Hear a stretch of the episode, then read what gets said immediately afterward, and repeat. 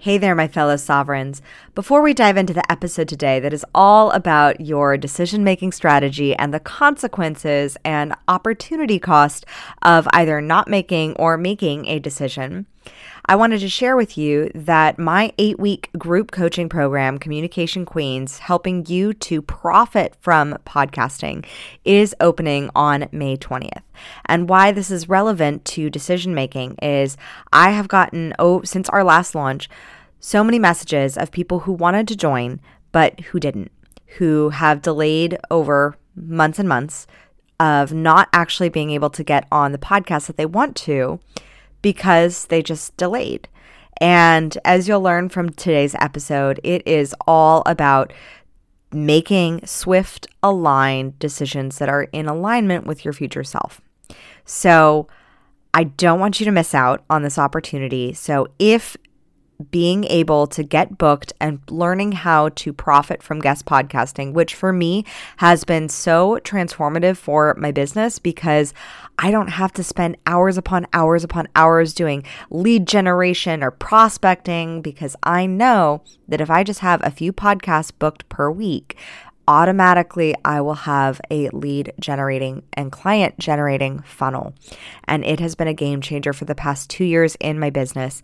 And I want it to be such a game changer for you. Our Communication Queens students have started getting booked, profiting from podcasts, and starting their own podcasts, all of which I teach you to do in a step-by-step eight weeks group coaching, diving in, breaking through, and setting you up for success with me in eight weeks together. So jump on the wait list inside of the description, and then that will allow you to have early access to the Communication Queens program and some special bonuses that are only available for those who jump on our wait list.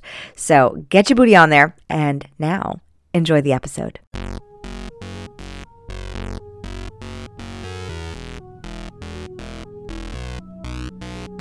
Welcome to the Princess and the Bee podcast, the place to be to build your empire as queen of your body, business, and life.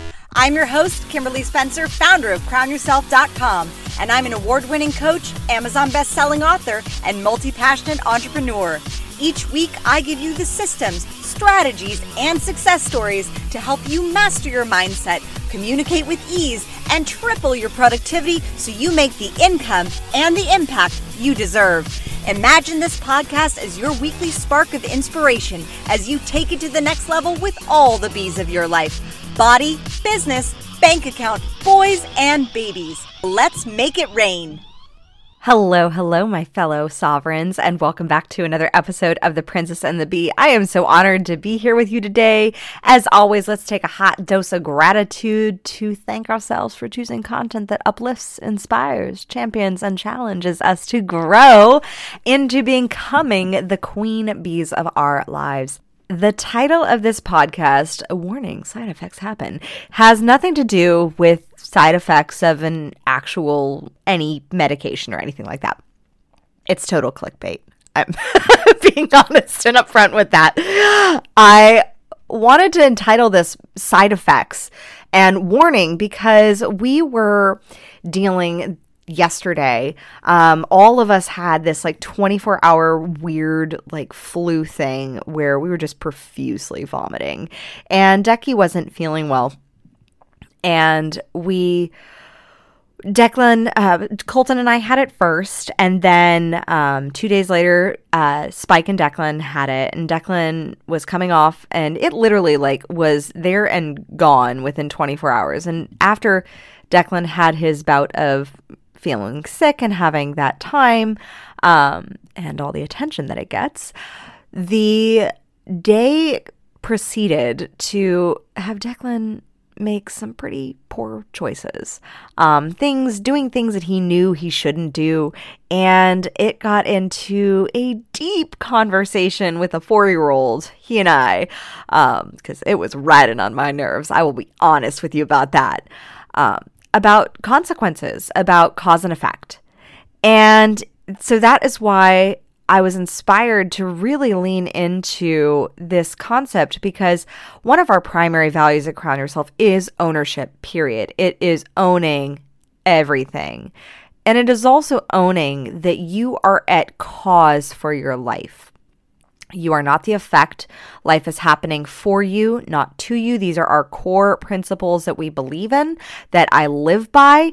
And cause and effect is actually a law. Like it is a universal, not like a law like in America, but it is a universal law of cause and effect.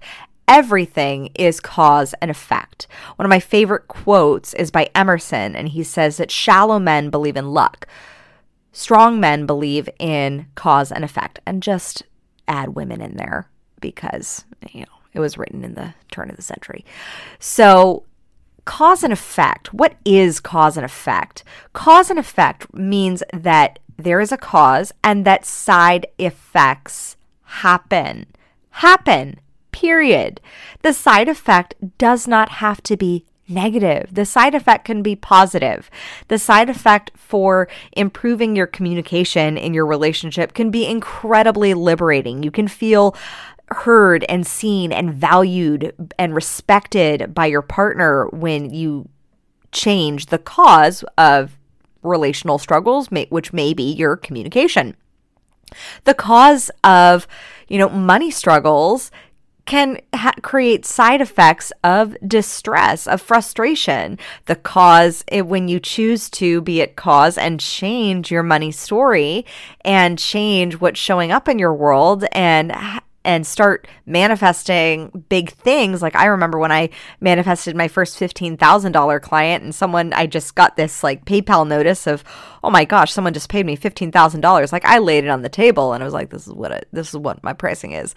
And I ran downstairs to show it was spiking and I it just was so proud of myself. And the side effect was he was like, damn girl, good job. So the side effect was great, but every decision has a side effect. Every cause has an effect. Every decision you make has a consequence. Consequences don't necessarily mean negative, but they do exist. And it is from that space of the effect that you then make the next best decision. So what do you do when side effects show up in your reality? You look at what is the decision that needs to be made next. So what are the consequences of the decision? What are the possible, probable consequences of whatever decision it is that you are choosing to make? So a lot of people delay on making the decision. Let's say you want to go to the next level of income. I know when I wanted to move from five figures to six figures a year, that decision, and it was a decision first, I weighed that decision against what it would show up as, as I was raising Declan, like what that would require of me. And yes, with every decision, sometimes there are those stories that cause us to delay on making that decision. They cause us to doubt that decision, that cause us to think, oh, maybe, you know, if this is, you know, we have those stories of this may take me away from my child, or I may have to sacrifice this, or I may have that fear of loss, or it's going to be so hard, da da da da da.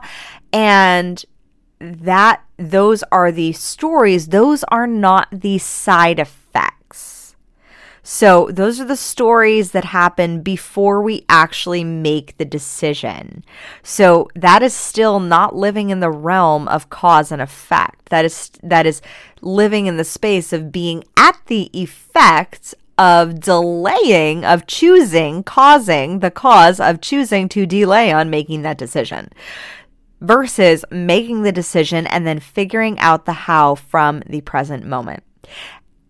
Every moment we are faced with being able to make a decision. Every moment, including the decision to not make a decision, is still a decision because you are choosing consciously or unconsciously to make or not make a decision. And that therein leads to cause and effect and side effects. The decision to not make a decision, whether it's unconscious or conscious, also creates a side effects, which typically in what I've seen from having coached high achieving leaders for the past five years is that when you choose to delay on making a decision unconsciously when it is just like, oh, I'll do that later. Oh, I'll do that tomorrow. Oh, you know, uh, I don't know if I'm going to do that. I don't know if I'm going to go to six figures or I want to go to six figures or I'm trying to or doing this. And it's not actually deciding, making that decision and then moving forward as if on the frequency. When you are in that space of not actually making the decision to go after what it is that you do say that you want, that is what creates the overwhelm. That is what creates doubt. Doubt, cre- delay creates doubt. Delaying on making a decision.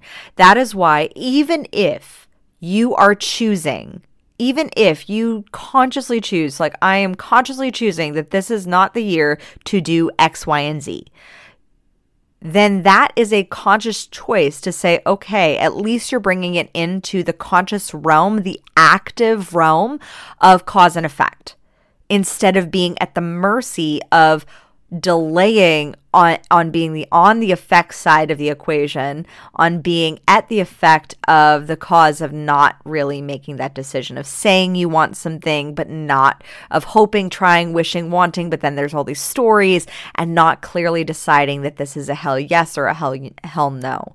So indecision, it still is a decision. My point to stress is that if you are in a space of overwhelm, frustration, delay, and doubt, then at least, at the very least, make a decision to not make a decision.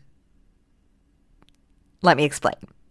So if you're in the space of overwhelm and doubt, and it is coming from the indecision of you don't know which way to go, you're not sure of the how, you are not sure what to do next, um, and, and all of those questions that come up with, you know, the fear of actually deciding and then figuring it out, then let your subconscious mind know that you are deciding to not make a decision. You're deciding to delay on fixing it, because at least that puts you in the driver's seat for being at cause for choosing consciously to not make the decision yet at this moment. I learned this strategy when I was in N L P training, and it was about three days in. It was before we were diving into um, timeline therapy, and I was having all sorts of emotions come up. Mind you, I was also newly pregnant. I was like two or three months in, not like not even out of my first trimester. And I was having all sorts of feelings come up. This was an intense like training. We started at nine. We went until ten, maybe sometimes eleven o'clock at night. Um, and it was amazing. It was so fun, but it was intense. And I was having all of these emotions and feelings and learnings and new neural pathways being created. And that plus being pregnant was a lot, and I was feeling all these feelings coming up, and my coach told me, he said, oh, you're feeling frustration come up. And I said, yeah, I'm really frustrated, and I'm feeling all this sadness and, you know, all of this, this, these feelings. And he said, let your subconscious mind know that we will process these on Thursday. And I was like, what? He said, let your subconscious mind know that we will process these on Thursday when we learn timeline therapy.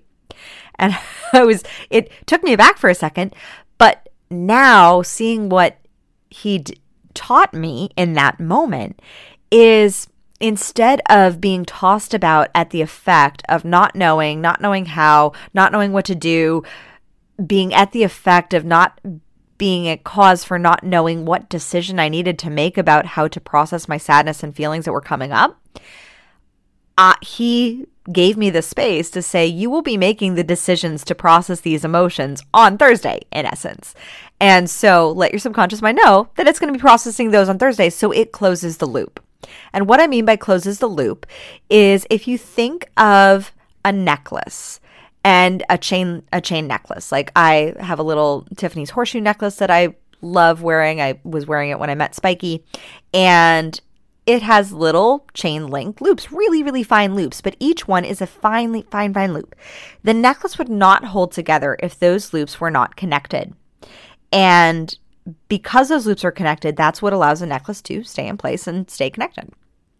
So if you have a lot of open loops, if you have a lot of decisions that you're delaying on, then it creates almost like this these all the open tabs in your browser. If you're if you ha- have um, if you're like me and you leave a lot of open tabs on your browser as you're working through things, it causes the computer to run slower, and thus it can create the frustration of having that spinning pinwheel of death. So the the rainbow pinwheel of it, just, you know, delaying on making that decision. It's the computer is literally delaying on making the decision because it has too many open tabs open. It has too many open loops. Just like a chain on a necklace will not stay together if it, the, each of the chains are not completely closed. It may stay together if some are a little open, but not if like a ton of them are open. It will just fall apart. So you being able to consciously close the loop and say, I will be making this decision on Thursday, and then making that decision to process it on Thursday, making that decision to say, I'm choosing to make this decision now. I'm choosing to make this decision tomorrow. I'm choosing to make this decision in a month from now.